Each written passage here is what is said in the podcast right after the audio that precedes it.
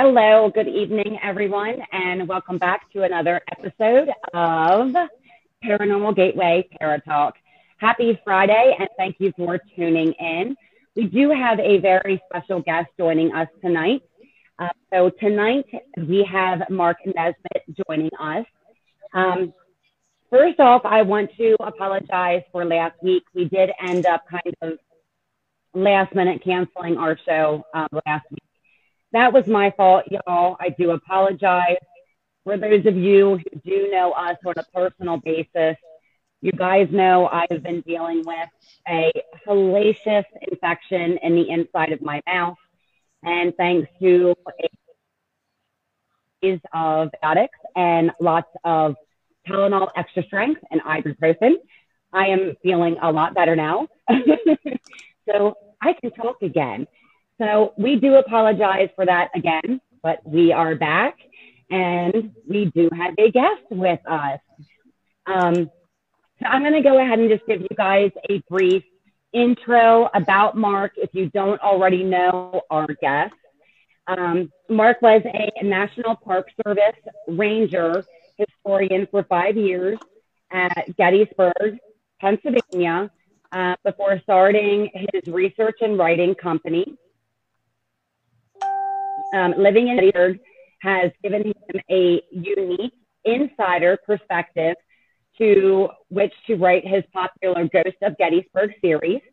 He has authored over 20 books spanning several genres, including uh, paranormal, history, and true crime. Mr. Nesbitt has seen on the History Channel, A&E, Discovery Channel, the Travel Channel, Unsolved Mysteries, uh, regional television shows, and heard on Coast to Coast AM and regional radio. In 1994, he created the, the commercially successful Ghost of Gettysburg candlelight walking tours. So, welcome, Mark, and thank welcome, you for Mark, the show. Thanks for joining us. Thank you, Scott and Teresa. Sure. Been looking forward to this for a while. yes, absolutely. Not that long, actually. I asked you two weeks ago, and you said yes. So. but it's been brewing. It's been brewing uh, for a while. Yeah, yeah, yeah that's fine. And I so, think I think for us because we're both from Pennsylvania and that area. York, Pennsylvania. Yeah, we yeah. I live closer than you, Scott. I got one up on you, buddy. Oh, by by 15 minutes. well, you know, Gettysburg is, you know, I grew up in Ohio, and from the time I w- can remember, uh, I remember the name Gettysburg. It's it's it's ingrained in the American culture, and uh, uh, I think I was seven or eight years old when my parents and I first visited Gettysburg. It was kind of like a side trip for us and um, you know it was uh, I don't I don't know what to what to call it, but it was a strange feeling that I had even as a seven year old when um, when we got here and, and started driving the battlefield. My goodness, that was before. That was back when the visitor center was still in um, the old post office. They didn't have that the big um, oh yeah yeah, and now even that's gone. They they tore that down a few years ago because it just didn't fit, and they've been thinking about it for years. So Gettysburg, you know, you don't you don't necessarily have to be from Pennsylvania. I think just about everybody has has heard uh, the name and and is at least vaguely familiar with with what happened here. Absolutely. Yeah. If you know anything about American history, you have at least heard of Gettysburg. Well, yeah. The funny part is, you asked. We used to ask people, uh, "Can you name a couple two Civil War uh, battlefields?" And uh, they'd say, "Well, Gettysburg." They'd say that first, and then say, um, "Valley Forge," which is Revolutionary War, seventy-five years before. but um, the uh, the Gettysburg itself it eh, has obviously changed a lot since the battle. Uh, thank goodness, because it was it was it was pretty much wrecked after the battle. Now, the Battle of Gettysburg, if if, if you recall your history, uh, took place in on July first, second, and third, 1863. The Civil War lasted from 1861 to 1865. So Gettysburg landed right about in the middle of the American Civil War, and that um, and it, it, sort of makes sense too because it's called the watershed, uh, the high water mark of the Confederacy, the closest the, the South came to winning uh, the American Civil War, which of course is, is arguable, but um, at any rate, from that point on, it was kind of a the high tide of the Confederacy was receding, and uh, and yet it, it still took two more years to finally end the, the, the really the most horrible war we've ever we've ever had. Right. So, is it true that you lived on the battlefield in a Uh, house? Yeah, I'm, I'm actually I'm in my office here in uh, Gettysburg, and uh, the the there were troops that were in uh, our building. We think they were Georgia troops because those are the nearest troops to where we are right now. Um, on the first day's battle, the Union got beat here. The North got beat, and their troops were driven through the town of Gettysburg to the hills south of Gettysburg, and the Confederates then occupied the town. So when people come into our office, visitors, tourists come into our office and they say, "Where's the battlefield?" The answer is obvious. You're standing on it right here, right now. It's it's it's uh, troops were. In fact, one of the tours that we give, we started about uh, two years ago. It's called the West Confederate Tour, and it actually takes you along the Confederate lines in Gettysburg. The, the one of the main Confederate lines is just two blocks behind me here uh, in Wow. Gettysburg, and so you know it it um, the not just Little Round Top or uh, Devil's Den or Spangler Spring; Hmm. those famous landmarks were involved, but the actual town of Gettysburg itself, which I always thought was interesting. You can you, you know they have plaques on many of the uh, buildings that were here at the time of the battle. So you can actually, you know, put your hand on a spot where probably some soldier laid his hand at one time or another. So um, we have about two, 200 of uh, uh, the buildings left in Gettysburg out of the original, I believe, uh, 400. So, Wow. Wow. yeah.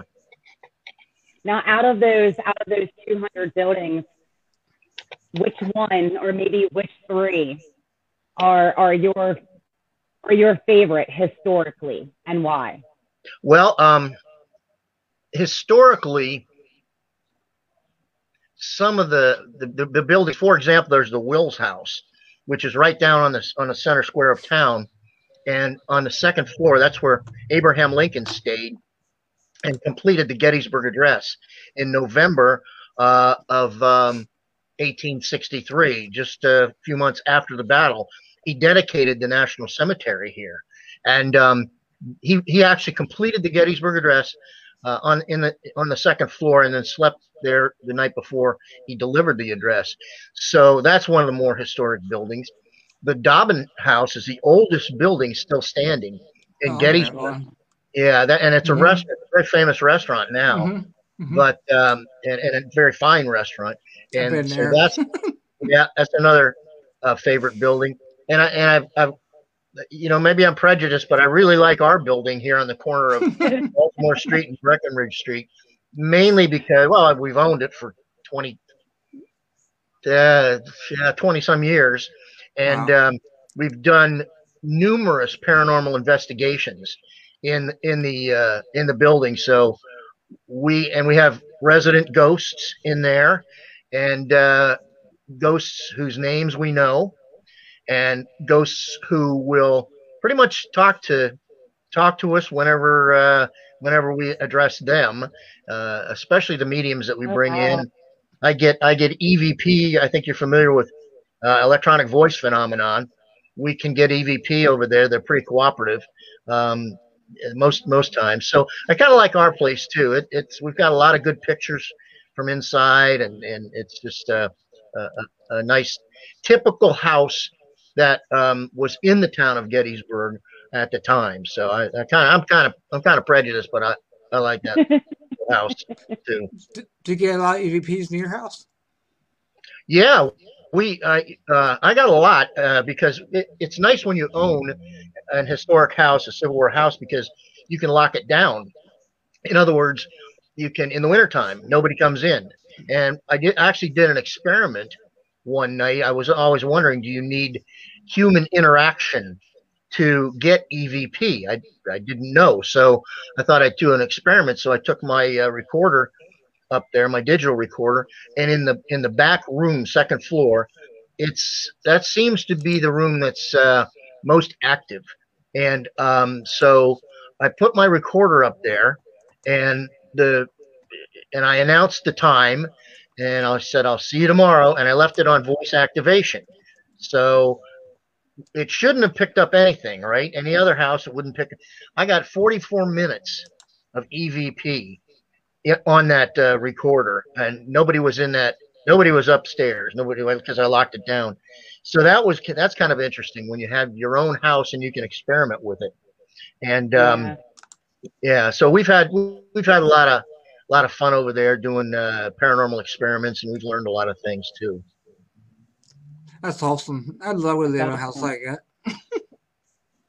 I'm in a dingy little apartment right now, so. so.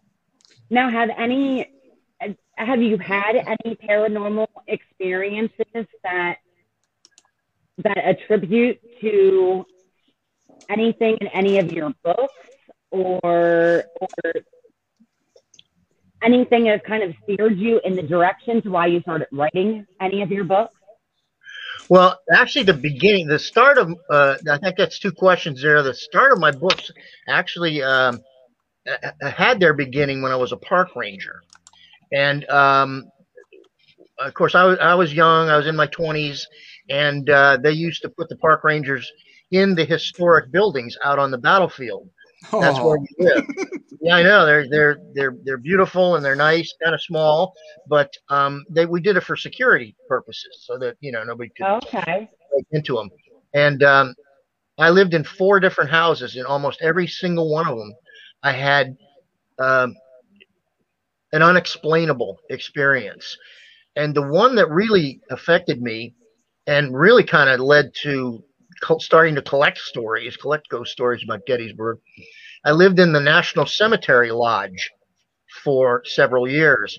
That is the big brick building right in the National Cemetery.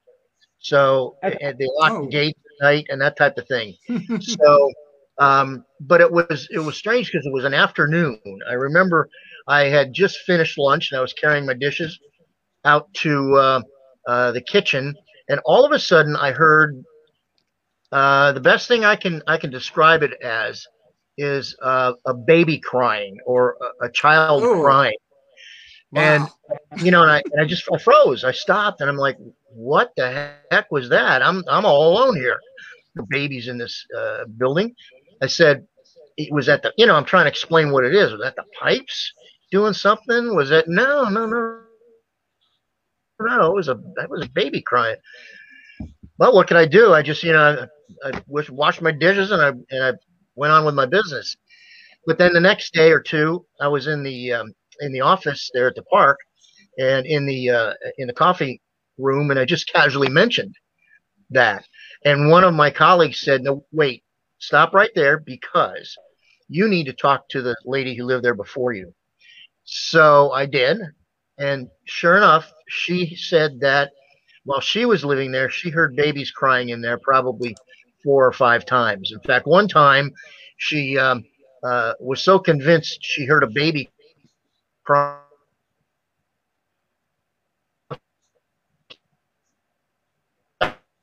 Uh oh.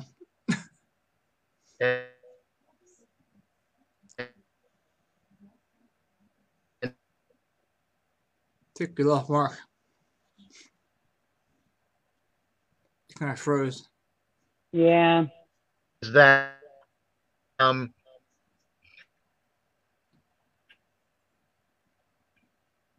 I didn't to is Uh-oh. actually only doors. So take a Latin riff in the hit. Oh, he ran out. Like he's a, he goes back back I was in going to again. say it might have got toppy enough that it cut him out. Let's see if he comes back in. I think he's using, I think he's using this computer one. So keep up. We'll keep talking. So, yeah, that's. Yeah, Mark. Debbie, I'd like to live Mark's in a messing cemetery, but I'm not quite right. Girl, I'll come with you. yeah, I'm not quite right either. Welcome. I wish Mark come back in again.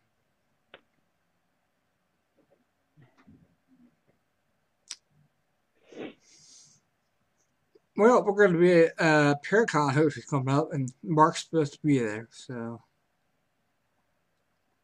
Let's, let's try to get back in here. Hold on. Good. Hopefully, he Try yet.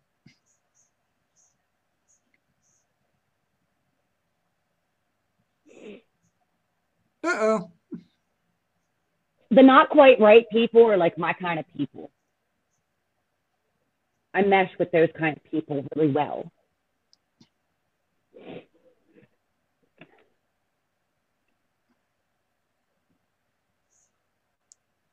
Oh, Mark. Honestly, I'm surprised it's not like it's it's not my internet. Have you have you been getting some crazy weather over there in Ohio? Yeah. Hmm. Oh my God, the other day it was like 60 some degrees. And the following day, we had freezing, freezing rain and sleet and snow. Oh, and I'm like, what is going on here? Mm. Calm We- down, Mother we- Nature. with Your just had- bipolar shit. We just had rain 24 hours in a row. Oh yeah, the rain's been pretty bad here. Like downpour. Come on, Mark. Oh, here he is. Hey guys, Hey, welcome back. sorry about that. Been there, done that. We've had it. Got the backup computer now. Thanks. Thanks. So I think I finished telling you the story about the uh, uh, the orphanage that was uh, possibly the uh, reason I heard babies crying in the uh, cemetery lodge, and that that actually got my first. Uh, so bad. what's that? You were cutting in and out so bad. Like the last thing that we had really heard very clearly was you talking about being told to go to go speak to a woman, and that's when you like were like, "Uh oh, we think we lost him." Okay, well, to finish that story, then um, I was I had, had mentioned that I'd heard a baby crying in the cemetery lodge, and at um, uh, to my colleagues in the coffee room, and they said you need to talk to the last woman that worked that lived there. So I found her and I told her what actually had uh, transpired there, and that I heard a baby crying, and she said she'd heard it too, at least half a dozen times. So um, what I realized is that was happening, and that just two doors down from the cemetery lodge was where the soldiers' uh, orphanage was in Gettysburg. There was one established in Gettysburg after the battle and after the war for the orphans of all the soldiers. And the story about the orphanage was that there was a very cruel headmistress. The second one they had was very cruel and made the kids uh, stand out in the cold, uh, made the kids cry when they misbehaved, and so maybe that was the f- source of the uh, the uh, the crying that I and other people had heard in that uh, in that building. So that you know, there's it, that's why I like the history about Gettysburg because a lot of times it helps the ghost story make sense. There's a tie-in usually the Right. history and the ghost story. Right.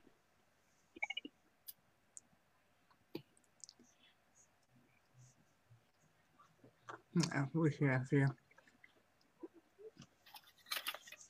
Oh, um, you have any personal experiences besides? Oh, I want to ask you. I to ask you about when when you do your tours. Did anybody on your tours have any experiences? Yeah, yeah, that's that's it. That's a good question because uh, we uh, I'll get letters from people who who say, um, "Here's what happened to us on your tour," and um, they'll and, and it and it covers all the all the when I get people send me photographs from the tours. I got people telling me yeah. stories about hearing things on the tours, uh, footsteps walking behind the tour, and they turn around and they can't see anybody. There's no one behind them. Um, so they, they they have had experiences. A lot of people have taken photographs. There seems to be a, a kind of an active place on our one of our tours that used to be a schoolhouse and then became a hospital for both Union and Confederate soldiers uh, on uh, on West on East High Street, and um, people have sent me photographs, and we're still trying to solve the mystery because almost every time somebody takes a tour past there, or every other time they'll take a picture, and some somebody will be in the window looking out. Oh and it's it's a it's a public building now. It's a housing authority, so nobody's there after five. You know, they're they close up at five o'clock. So it's very strange. It's it's um, we we do have a lot of people experiencing th- experiencing things on our tours. Um, I've experienced some things. Not not I don't go on the tours, but uh, when we do paranormal investigations, um, a lot of people don't realize it, but they think that seeing a ghost is the only way you're going to experience a ghost, and this is not true. Mm. Um, right. All the human, all, all, the senses are involved, as I'm sure you know. Um, maybe the most, you know, when you when you collect over a thousand ghost stories, you, they start to form a database, and I can analyze them and start determining what percentage different types of experiences are. And from my stories, only about 10% of all these uh, my stories are uh, visuals where people actually see a ghost. Um, probably sixty percent, sixty-five percent are uh, auditory. You'll hear a ghost here at Gettysburg before you will uh, actually uh, uh, see one. And um, but all the senses are involved. I've been I've been tapped on the shoulder. I've had my sleeve pulled. One time out at um, the Daniel Lady Farm, which is a is a very active place. There was a group that was out there, and I was uh, kind of being their host. And they were doing, they were sitting down in a circle, and um, it was dark. And I looked up on the ridge to the to the west, and uh, I saw somebody standing there, uh, kind of silhouetted, silhouetted on the ridge and it was very strange because I, I swore he wore red pants, and and fi- uh, finally they finished what they were doing, and I asked them, I asked them, is, is do you have your whole group here? Is everybody here? And they were like, yeah, yeah, we're all here. I said, okay, and I said I saw somebody on the ridge, and um, the interesting thing about the red pants is that that ridge was an artillery position for Walter's battery, and um, the all the different divisions of the army had different colors they were associated with.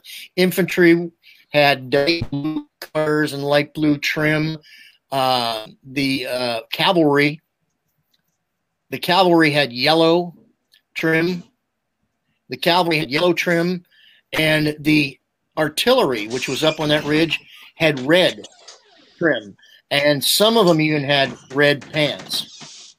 So was it the ghost of an artilleryman that I saw up there? Oh, uh, may very well be. very well be. yeah. Yeah. Interesting. Hey, so um. So I I have I have a question for you, and I think this one kind of hits home for a lot of people, especially that are you know from the area. But what are your personal thoughts, opinions um, on so we all know the stories of how people were supposedly being shot and they actually ended up with what I guess back then they were made out of what was it cement? Like some kind of cement um, like bullets. And these projectiles were pulled out of people which ended up supposedly leading to why the barrel was taken off of the end of the one soldier statue that is what is that? That's when you're coming up in and through the one area. Is that down by Spangler Spring? No, that's not by Spangler. Is that Spangler Spring? You would probably well, know better than I would, Mark.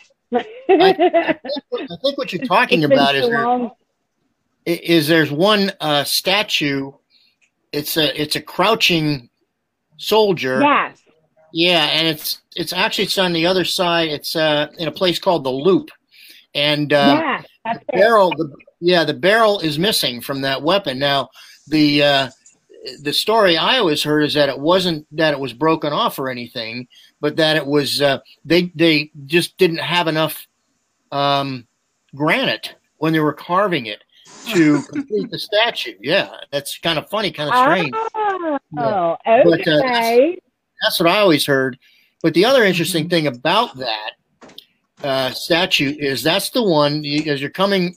If it's dark and you're coming around the corner, your lights hit that statue, and as they keep moving, it appears that he turns around to look at yes. you. So that really, uh, uh, and it really cool. does look like he's because of the shadows and everything, like he's like he's starting to turn yeah. around, look at you. There's, um, there's another one. There's another one that's like that too. Um, it's one of the ones. Oh, he's on a horse. I believe he's on a horse. I can't remember where he's at though. Oh, it's been well. So we long. narrowed it down because because there are only uh, there are not that many equestrian statues out there. Um, there are two on uh, on East Cemetery Hill. Uh, Hancock and Howard are both up there. Are they supposed to move or something? Is that what you're saying, Teresa? Yeah, where they're supposed to move. And I want to say he sits. He doesn't sit too far off off the road because I can remember doing this when when I, I, was like 18, 19 years old. I'm like, oh, I, w- I want to see this soldier on the horse move like a show. I didn't see him move. Uh, just well, just so we you know make that clear. I didn't yeah, see him move. Uh, yeah. That's but the four other people in the vehicle were like, he moved. I'm like, I didn't see him move. I don't know. yeah. I don't know. I don't know about that. But it, One it's funny that there's a lot of those stories that circulate about, you know, the monuments and the statues that, you know, they move or there's, they've been altered in one way or the other has happened or this has happened or, but there's, I mean, there's apparently a lot of those stories where, you know, these projectiles have supposedly been removed from people. yeah. Like, well, you know, they, know. They, do, they, do, still find um, bullets out on the battlefield. I mean, yeah. If you have you have all these, um, you know, soldiers, you had almost two hundred thousand. Well, seventy five thousand Union or Confederate, ninety seven thousand Union soldiers. You know, uh, um, and they're they're all firing their weapons, and, and tons and tons and tons of ammunition was expended here, and um, there that is why metal detecting is illegal out on the park yeah, because thank you for bringing that up because dig up the field, yeah, people, that'd be rude. If people, mm-hmm. I'm sorry. That'd be rude digging up the field. Well, yeah, that's the well, problem. The thing is, is people do it and they just don't give a you know what, like they don't care. And so you can't have that. So it's illegal. And uh, but they're still and mm-hmm. it's it's kind of it's kind of neat to think that that stuff from the battle is still there, still under your feet mm-hmm. as you're uh, walking the right. walking the field. Absolutely, it still gives you a sense of that, uh, of I guess nostalgia of what of what used to be. Uh, you know, I, so many people just walk through our modern times and don't really stop to think about what used to be. You know, right? I think well, if more people did that, you would appreciate what you have, what life is like now, maybe just a little bit more. Well, that's one of the reasons why we use the ghost stories. That ours, our tours are a little bit different from others because what we do is we have our guides tell the history of the site first, where they are, yeah, and like um, what happened at that site. Then they'll tell the ghost story associated with it and that that is uh, important for a couple reasons. Number one, it it adds validity to the ghost story. In other words, you you, you can see that there there are like I like I told you about the guy in the red pants. Uh, right. That's an artillerist. That's that was their color, and if you tell the history about it first, it helps people. It, it, it adds validity to the story, but it also helps people to remember the story. You know, you Absolutely. have we, probably one of the one of the few ghosts that we have actually identified here is the ghost of General Reynolds. Now, General Reynolds was the highest ranking Union officer to die here at Gettysburg. And it was just, he was, he brought his troops to the battlefield. He saw them engaged and um, he was uh, probably 15 minutes, 20 minutes after he got to the battlefield, was shot in the back of the neck and killed. He was a major general here, and um, he his ghost has been seen a couple of times uh, by by individuals. He was he was shot and killed near the Lutheran seminary, and I got a call from a, a seminarian who said that he had had a very strange uh, occurrence in his room, and uh, and, it, and it coincided with something else uh, that happened in that uh, in his dormitory that night.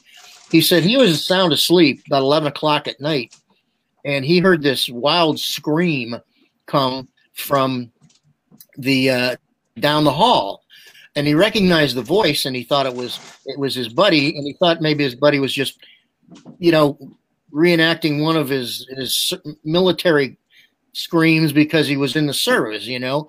And so he didn't think much of it, so he fell back asleep. And about uh, one o'clock in the morning, he was awakened by a, a, an absolute chill in his room, and he he got up. He opened he opened his eyes. He partially sat up, and there, according to him, floating in the uh, room with him was a disembodied head, just floating. And oh, wow. he looked at it and I said, "What did it look like?" He said, "Well, he had he was kind of dark complected. He had big full beard." Um, and I, he said, "I saw part of his shoulders, and he had uh, like shoulder straps on, like he was a military man." And I, he he apparently tried to yell at the guy. He was he wasn't sure what was going on, whether he was dreaming, and he did it three or four times. And finally, he started to stand up to confront this uh, individual, and the individual disappeared from his room. So the next day, he's walking down the, the road and he in, on campus and he sees his friend that he heard scream in the middle of the night. And he went over to him. and says, Hey, I heard you yell last night. Will we practice some of some of your army yells? And the guy got real serious and he said, No. I was in my room asleep.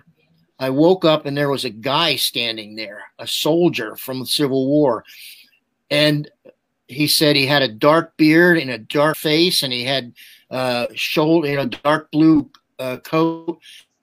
In other words, the same ghost went from one room at eleven o'clock that night down the hall into the into the other room and uh, to scare another student. So, uh, and I later on I took a series of photographs of generals and you know, when you look at them, they all kind of look alike. They all have a beard, you know, and a mustache, and, and they all have the uniform on.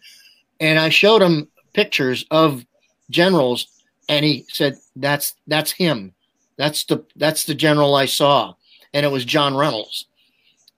Wow. So, and he's been seen other places too, in particular in the uh, what a place called the George George House That was the guy's first and last name, and and I have several witnesses from years and years and years ago that actually saw uh, Reynolds on a cot in that house where he was taken after he was shot, and a woman sitting there in mourning in, in next to him. Um, wow. And they he was on he they saw him and they uh, in fact they they went in the next day to talk to the people who were running the place, and they said we I think we saw. They said first of all they said where are the mannequins, and the people said what mannequins, and they said well we saw a general lying out here on the floor and a woman sitting next to him, and, they were like we don't have any mannequins in here, and they said well I know we saw it. He said because right back there, and he pointed to a a display that was up against the wall. He said right back there was a door and the two women that were in the shop were like, you know, uh oh, we've got a problem here because there was a door to the original house back there behind all this shelving and all this equipment that they or things that they had hanging up there. So they apparently did get a, a view into the past to see Reynolds lying there before uh, he was taken back to his home in Lancaster, Pennsylvania, um, and and buried there. So once again, that's you know the history kind of helps us understand who the the ghost might be or why at least the ghost is is uh, appearing in those places. Right. Yeah. Uh, so um, one of our viewers asked, um, Debbie asked, she said, "Don't you think all the battle recreation has an effect on the spirits in that area. Good, who, good question. Who wants to go ahead and answer that first? that's a that's go an ahead, excellent. Mark. That's an excellent question. Oh, did you want to answer it? Go ahead. No, go ahead. go ahead. Yes, go for it. That's, that's, a really good question because I have um, in in the 1980s, I believe, or early 90s, they made that movie Gettysburg. I think you remember that, and they filmed uh, filmed a lot of it here, some of it on the battlefield, but they did have an encampment, and they they had guys reenactors encamped out there living just like a Civil War soldier would for uh, a couple of months, and um, I got a fellow from um, uh, California wrote to me and and sent me 13 pages of just notes of things that happened while they were in that encampment. Um, some of the things, and and you know, I think that it says something about the ghosts. The ghosts, maybe just like we can occasionally see them, maybe maybe they can see us from their right. perspective. And of course, if you're a if if if you're a the ghost of a Civil War soldier, and you see a bunch of guys in dressed like you are, and you smell the coffee and you smell the bacon, um, that's that's a pretty strong enticement to go over and and be with these fellas. Absolutely. And, and they saw Making people. Uh, in fact, even their horses. They saw them ride horses into the camp, uh, and then you know disappear.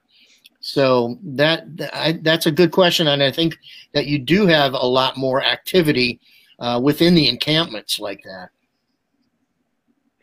And I do believe maybe uh, maybe it wasn't the Gettysburg movie. Maybe I'm thinking of something else.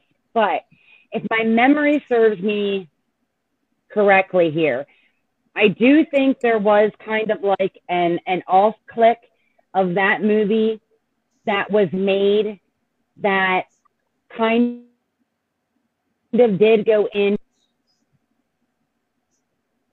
stories about encounters that did happen while filming that movie. Hmm.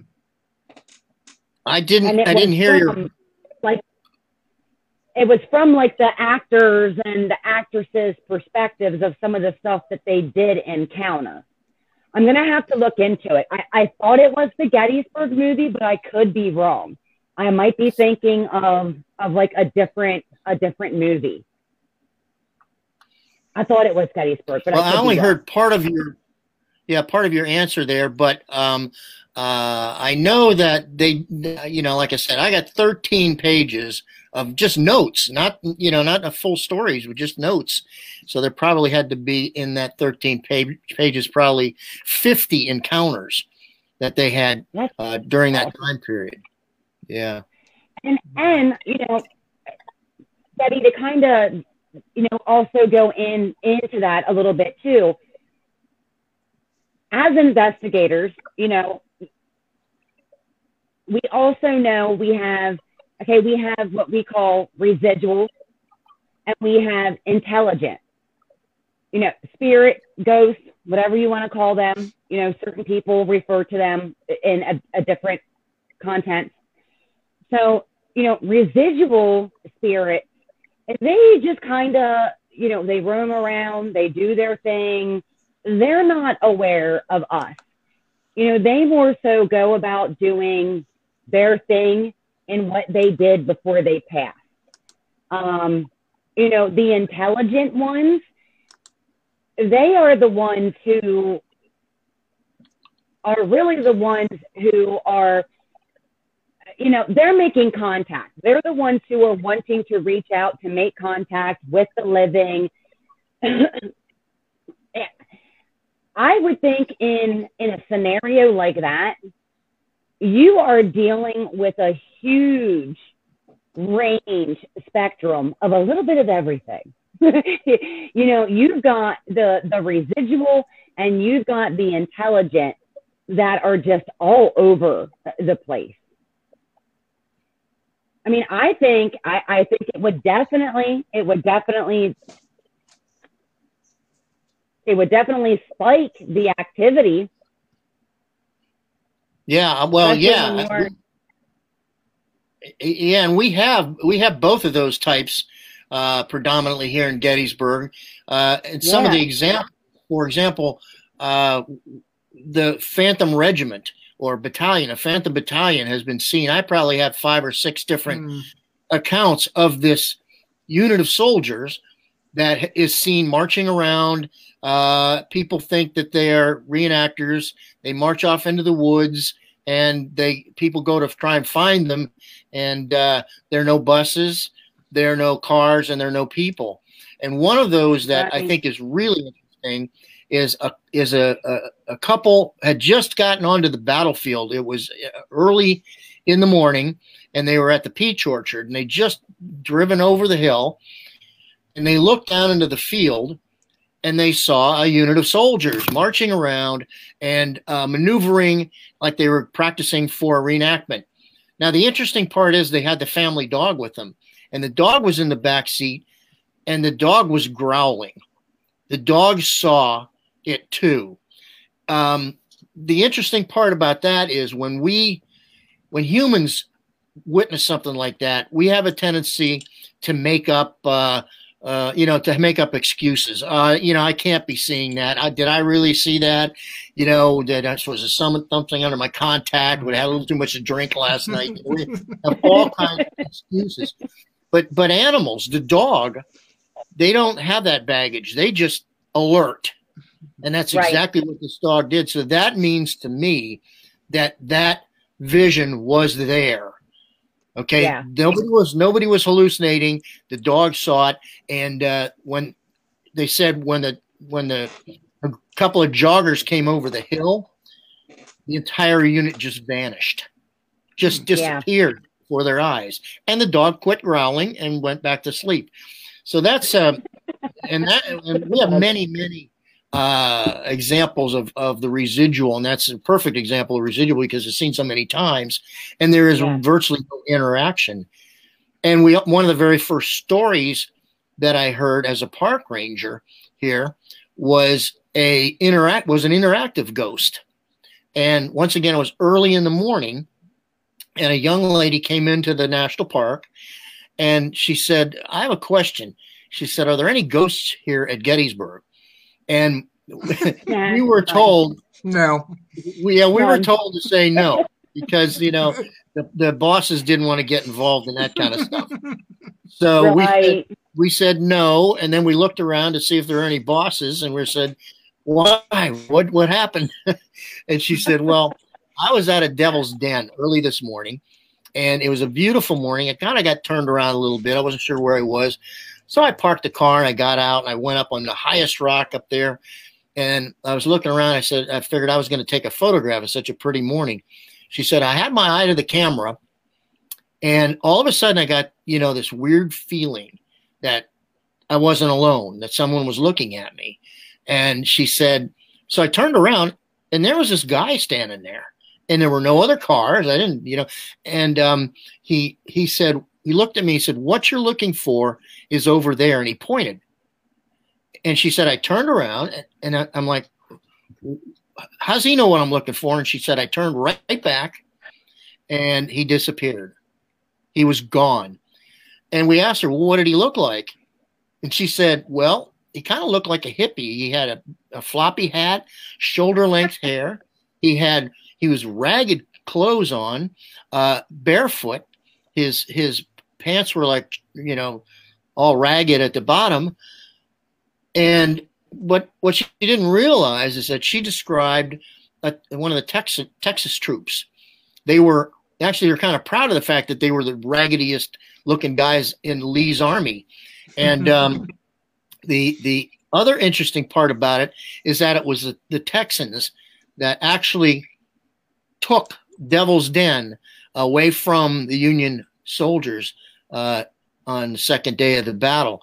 So she just literally, unknowingly, described the type of soldier that uh, was was there at the time of the battle um, and uh, also had what what we all call uh, an intelligent haunting or an interactive haunting. So um, right. I think that that was that was it.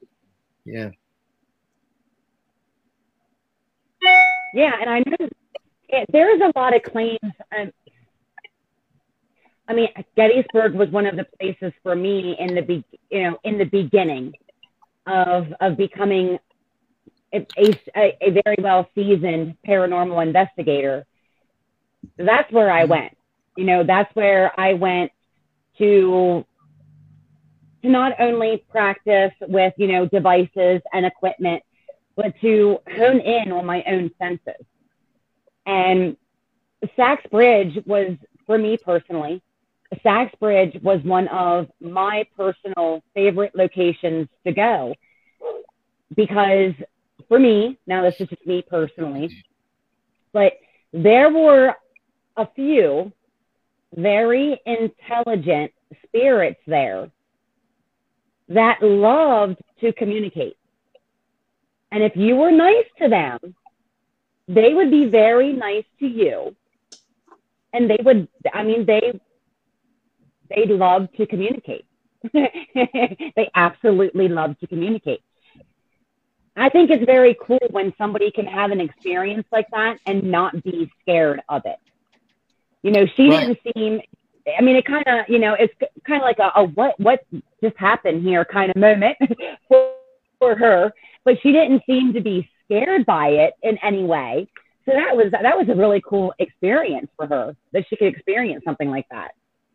Well, Sachs Bridge is a fascinating uh, area. That was um, the bridge was used by both Union and Confederate, and probably 90% of the bridge is original. And it was used yeah. by both armies uh, during the battle. Excuse me. It became um, a Confederate hospital site then uh, behind yeah. once, once the lines were established. And so thousands of Confederate soldiers were worked on there. Lots of amputations because that's all they knew how to do back then if you were shot in the arm or the leg and uh, burials out there and burials of arms and legs. Now they they usually exhumed the bodies eventually, but right. the arms and legs they didn't. So there are probably lots of lots of human bones still out there.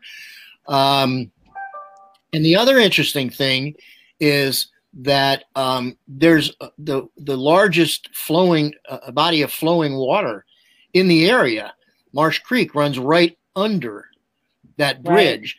Right. And one of the theories is that, you know, energy, that ghosts need some kind of energy to uh, interact with us or appear or or or whatever.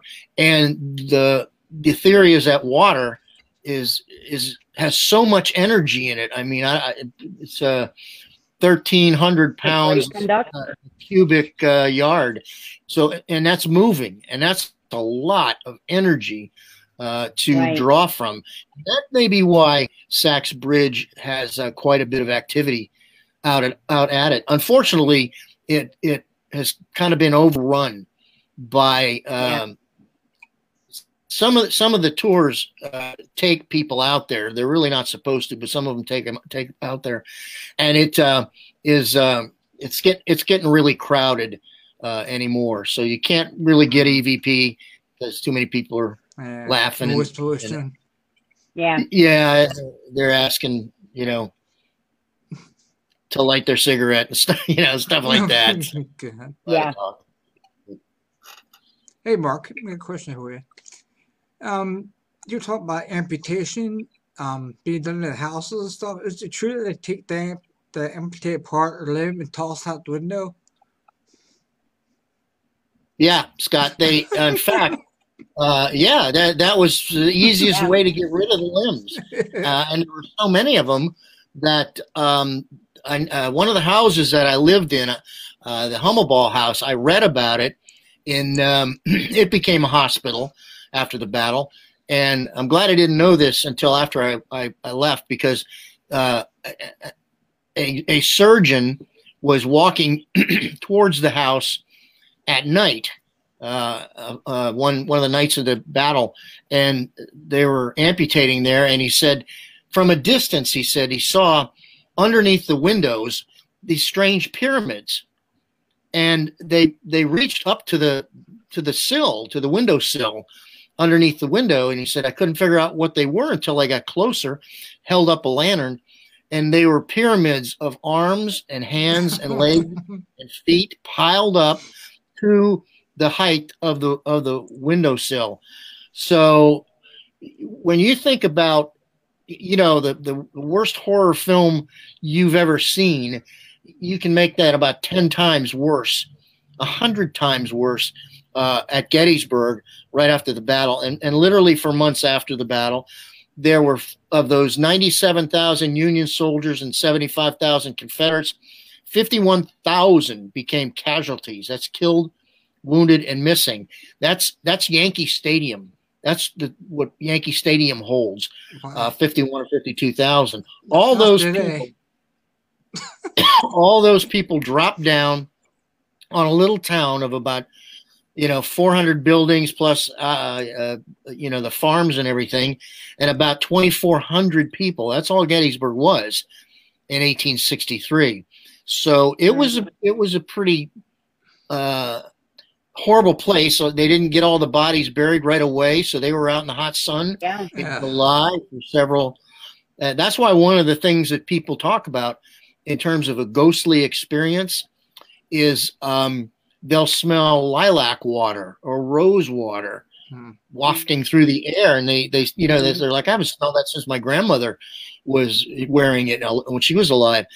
And what we think it's coming from is that the the women in Gettysburg, uh, when when the bodies were decomposing out there, they would be walking along, and all of a sudden the wind would shift, and the and the smell would come in of decomp, and um, they always kept a hanky in their pocket, soaked in rose water or lilac mm-hmm. water, and they'd immediately put it up to their their face so they wouldn't have to smell this horrible smell.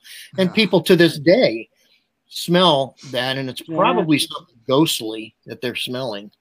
So that's another experience. Another experience on our tour. Yeah, yeah. People have had that experience. The other thing they they smell is rotten eggs, and they can't figure that out.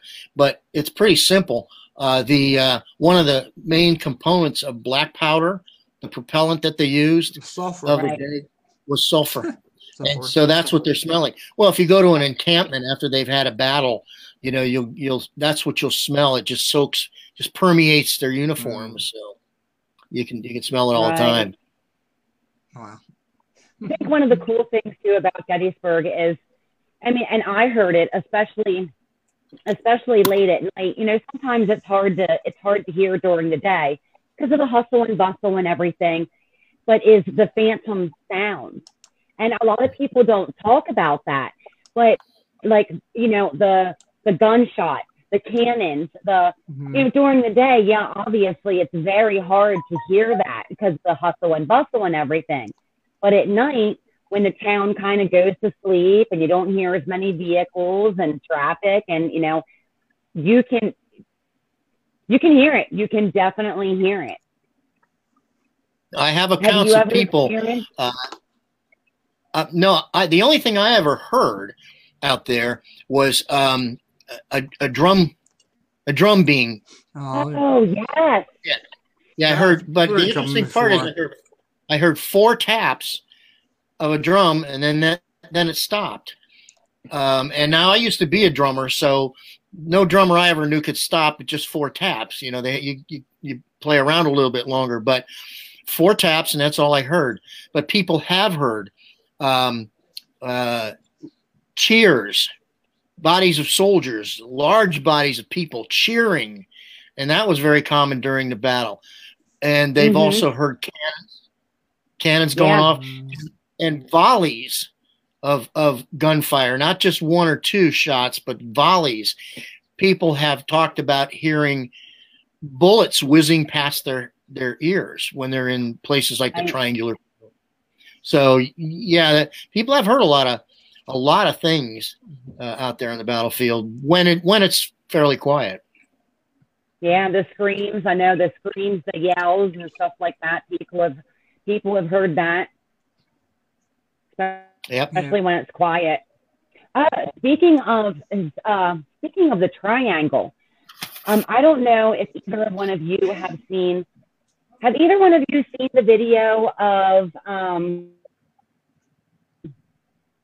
oh i don't know i don't think it was an investigation team but it is of a bunch of soldiers who just kind of come out of one tree line I saw it. and Yeah. then go right in. Okay, so you guys have seen that Mhm. video? I know which Oh, one you're talking. That's one of my favorite videos. I Yeah. absolutely Mhm. love that That's- video. That's interesting because I know there is a there is a path down there. It's the Boy Scout Trail. Um, Yeah. And at first, I thought maybe I thought maybe it was just Boy Scouts that they caught on that film, Right. but the Boy Scout Trail goes the other way. You know, they're actually coming from the right to the left. But the Boy Scout, if you were a Boy Scout on that trail, you're actually moving the other direction. So I, I don't think it was Boy Scouts, and they didn't look like kids. You know, Right. they, they look like Um, men. So I, you know, the jury's still out on that one. I, I try and debunk Yeah. it first, but then I, look, Then then when I real came- close too, and I, just- I couldn't figure it out. So Wow. Yeah. I'm like, it's pretty compelling. It's pretty yeah, compelling. it, it, nowadays it's hard to tell with people are faking stuff, and it's, it makes it hard for everybody else. There's so many. There's so many editing uh, tools out there now where you can just throw this stuff into your pictures and your videos, and it's Yeah. it's it- which stinks. You know, it, it does definitely make it a lot harder. You know, unless you can put it onto your computer and your software and see if it is legit or if it has been something that has been pieced together. You know, how can you tell. to just view it, Yeah, it's, it's so hard. It's so hard to be able to tell. yeah, Yeah, you have to be Yeah. careful anymore. I know that there were uh, when it first came out, there was this app where you could uh, put a uh, a Civil War soldier right in your photograph. And one of my guides saw it, and they came running in and they said, "Look at this!" And I was looking at it, and and it was it was a perfect Civil War soldier. And I'm like, if if if it looks too good to be true, you know, it's probably not Yeah. true. Uh, yeah, because any any ghost uh, right. photographs that I have seen have been, you know, a little hazy, a little out of out of focus, and that type Yeah. of thing. So, it's just Right. half, but half of one or part of one. Yeah, right, right. So, do But you have anybody's- any personal personal favorite uh, experiences from Gettysburg? probably not. I see we only have about a minute or two left. Is that right? Uh, we do go we a have- little bit if I have to. Yeah. It's all right. Oh, it's- well, yeah, I, I have a lot of things that have, that have happened to me at Gettysburg, um, but I've been around here forever, you know, so that that uh, that helps. I But, tell you uh, again. yeah, one of uh, I see think one of the one of the interesting things that uh, uh, well, I already I already told you about the cemetery lodge. Um, uh, I was doing a um, a paranormal investigation at the famous Cashtown Inn, and Oh, uh, love that. Mhm. yeah, and I had uh, one of we were working with a medium, Patty Wilson, who's great. She said, uh, "There's a Confederate soldier down here in the basement," and I said, "Do you have a name?" And she said, "His name is Andrew." So I said uh, on my recorder, I said, "Andrew, what state are you from?" And of course, you can't hear anything when you're getting EVP. But I when I played it back, I got four distinct syllables. Mississippi. He told. I mean, it was that clear. He Oh, told me that he was from Mississippi. Wow. So that was that was uh, one of the That's a good exciting experiences. I don't have any scary experiences to me because you know I'm so familiar with the battlefield, you know, and I used to do Right. patrol work out there that it's it, and lived out there that it, it's like an old friend. But um, yeah. uh, unexplainable things, yes, things I can't explain. Um, but you know, you guys know what it's like when when you're doing a paranormal investigation and it's dark and you hear a door slam. We all go running towards it. Everybody runs away. Everybody when it rains runs away. We run towards it. But I just before Yeah. before we go, I just wanted to mention that if anybody wants to find out about uh, anything, uh, we uh, have uh, they can go to our website, which is ghostsofgettysburg.com. I think it's been going on the crawl down in the bottom there. Ghostsofgettysburg.com. We'll be starting our tours on Saturdays starting April 10th. So if anybody wants to uh, uh, look that up, they can go there. Plus, we have And I highly have an app. them. we have an app out now that you can download on your Oh, phone. Yeah, and uh, you can either take it. It takes you on a tour, a ghost tour of the battlefield itself, of the park. And if you want to go on that, you can do that. But it's got some really good pictures on it too. You can you can take a tour of a ghost tour of Gettysburg from your from your office if you want. That is so cool. Hey, That hey, is Mark, so cool. uh, are we gonna be are we gonna be seeing you next month at the Parapsychon? Uh probably not. I, I think that's that's on a uh, date that I'm. Uh, what when is that? It's May twenty third, I think. Twenty second, twenty third May. Yeah, no, I'll probably be busy here uh, Okay. at that. Cause, 'cause I think I think you're I think you're scheduled as a speaker. Now, which one is it? Which one? Who's running It's- this one? It's the one in Ohio, the formatory. Yeah. Oh, that one. Yes, that's why. Yeah. Okay, I didn't. I didn't know which one you're talking about. That's why I'm. That's why I'm busy. I'm going to be there. Yeah, I'll be, I'll be there too. Hey, hey, Great. there's there's one two years ago. Uh, you were at that one. I met you there. Okay. All right. I got, yeah. I got, I got, I got picture tape with you. Okay. All right. Yeah, I'm so- going to try and uh, get my talk. Uh, it's going to be on hidden haunted hotspots of Gettysburg, All right. places nobody goes. So Okay. Cool. I'm looking forward Well, to it. Before we let you go, is there anything else that you'd like to put out to the viewers as far as like maybe, you know, social media, um, contact info or, or anything like that where they can find no, you? you guys have been you guys have been doing it for me. Uh, ghostsofgettysburg.com on that crawl the whole the whole time, and uh, we're looking forward to a really good season this year. And I'll probably be autographing uh, my books just about every Saturday. Uh, uh, okay. in the evening between you know, around eight o'clock, seven, eight o'clock in the evening, so people can check for that too. So Yeah. Okay. I'll, awesome. I'll get one. I'll get one at Paracon. Okay, that sounds good. get one then. That sounds good. Well, thanks for thanks for We- having we me. Let you, No, we it was- let you was go this evening, Mark, Awesome. and we will definitely have to have you back for a part two. That way you can Uh, share a lot more of your experiences with us and maybe tell us about your experience at the Paracon as well. So, Okay, but it was a pleasure That's having good. you, and thank you for joining us this evening. my pleasure. Have a good evening.